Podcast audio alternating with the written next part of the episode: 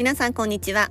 会社生活15年以上完全男性社会で女性課長をしている私が仕事人として飛躍できる思考法を身につけ自立して輝く女性を増やしたいそんな思いでラジオをお伝えしています。皆様いかがお過ごしでしょうか？私はですねあの多分昨年度だと思うんですけどふるさと納税で申し込んでいた梨とかりんごあとはぶどうが最近自宅にどんどん届き始めていてああ秋だなっていうのをすごく感じています。うん、やっぱりフルーツ秋のフルーツを見るとすごい実りの秋だなって感じています皆さんは秋感じていますでしょうか？あの読書の秋とも言いますけれどもあの美容室で雑誌を読んでいたらやっぱり秋イコール読書の秋なのか結構どの雑誌もあの読書本とか漫画の特集をすごくしていたのでああすごくいい季節が来たなっていうふうに個人的には思っております。いかがでしょうか？ちなみにですね私あのスケジュール最近話変わるんですけどスケジュール最近見たら夏休みをちょっとちゃんと取っていなくてお盆を少し取っただけなんですけれどもよくよく見たら10月以降、うん、2週間に1度ぐらい東京にいないみたいな日が、えー、続きそうな予感がしています。まあ、なんかいろいろタイミングが合いまして友達と週末、あのー、まあ、旅行に出かけようかなと思っているのでもちろん感染対策もしながらうん、ちょっと少し自分が動いてインプットを増やしていきたいなっていうふうに思っています。さて今日はですね、えー、リスナーの方からいただいたご質問第3弾です。今日のご質問は今の仕事がは自分に適性があるのか今の環境で頑張っていくべきか何年ぐらいで判断されましたか？迷いなくそう思える理由があれば教えてください。というご質問です。うん、あの過去のラジオでもうんちょっとずつお話はしてはいるんですけれどもまず前提として、えー、私が今の仕事を一生涯し続けるかはまだわからないっていう前提で聞いていただけると嬉しいです。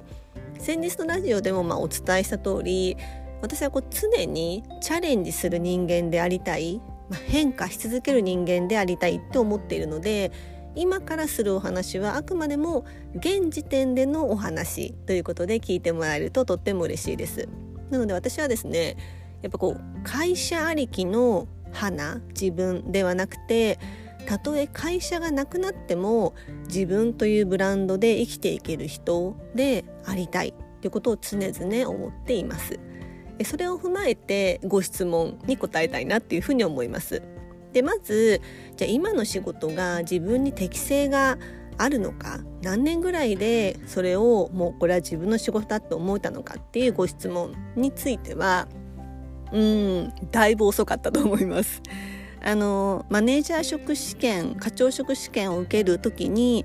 実は初めてあこの仕事が自分に合っているこの仕事がもう私の強みなんだなってやっと自覚をしたのが実は正直なところです。で思い返せばですねずっと、まあ、PMO やプロジェクトをまとめるリーダーみたいな人はうちの会社って花さんしかいないよねって、まあ、言われてきてたんですよ。うん、それも知っている。でも自分ではその私がやってることって全然特別なことではないし難しいことではないからなんかこう言われても納得をしていなかったし、まあ、正直多分腹落ちしていなかったんですよね。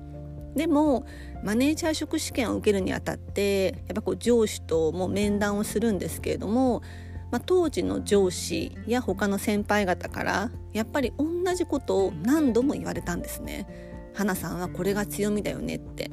で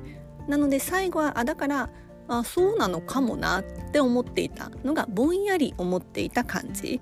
でご質問にあったその迷いなくそう思える理由があれば教えてほしいっていうところについて。つまり私自身がぼんやりそう言われていたけれどもやっと自覚した時っていうのは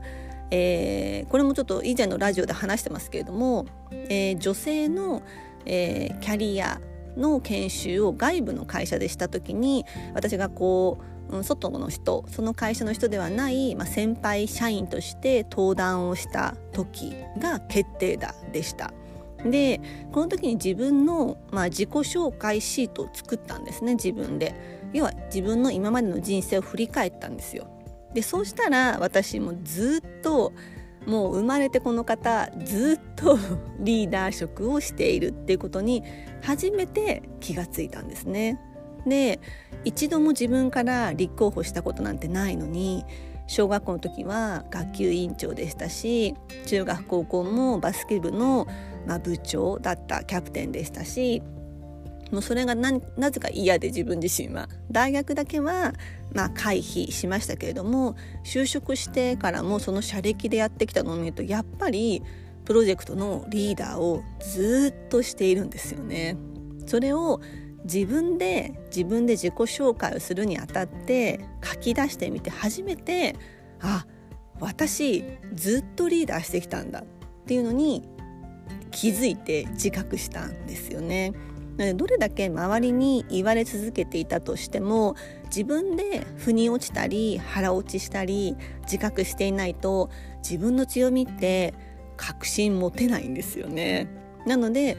ご質問にあった迷いなく思えた自信を持てたっていうのは自分の今までの人生での実績それを振り返った時あの時でした。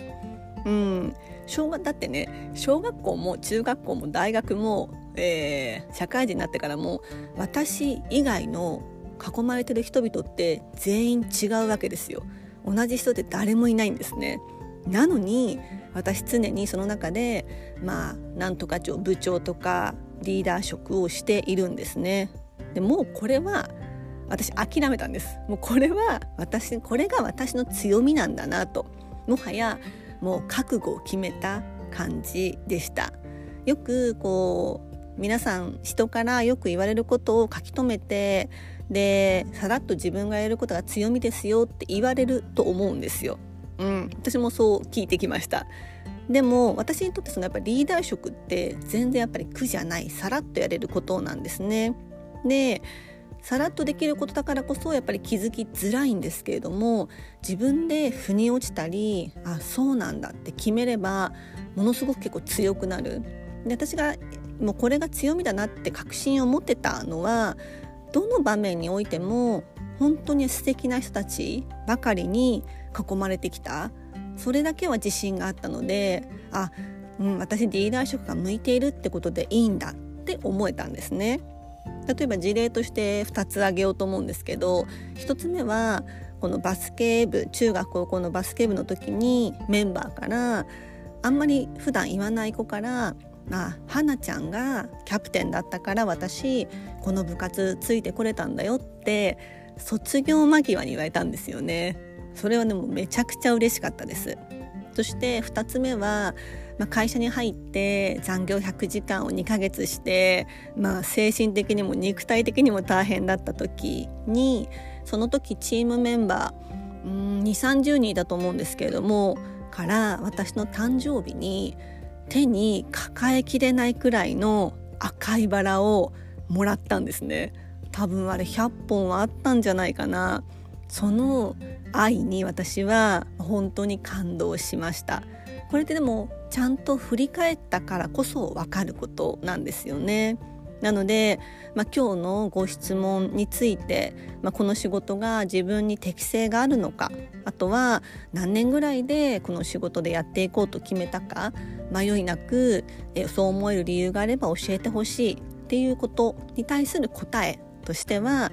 この仕事が、うん、好きだなって思えたのは私も本当に最近です。なのでもう入社10年目ぐらい多分遅いと思います。で迷いなくこれだと思えたのは自分の人生を振り返ってもう納得ができたから腑に落ちたからだったと思いますいかがだったでしょうか？皆さんが今の仕事に覚悟を決めたのはいつですか？それを今回を機会によかったら是非考えてみてもらえると嬉しいです。それでは今日のテーマは今の仕事に覚悟を決めたのはいつです。今日も最後のお聴きいただきありがとうございました。それでは皆様素敵な一日をお過ごしくださいませ。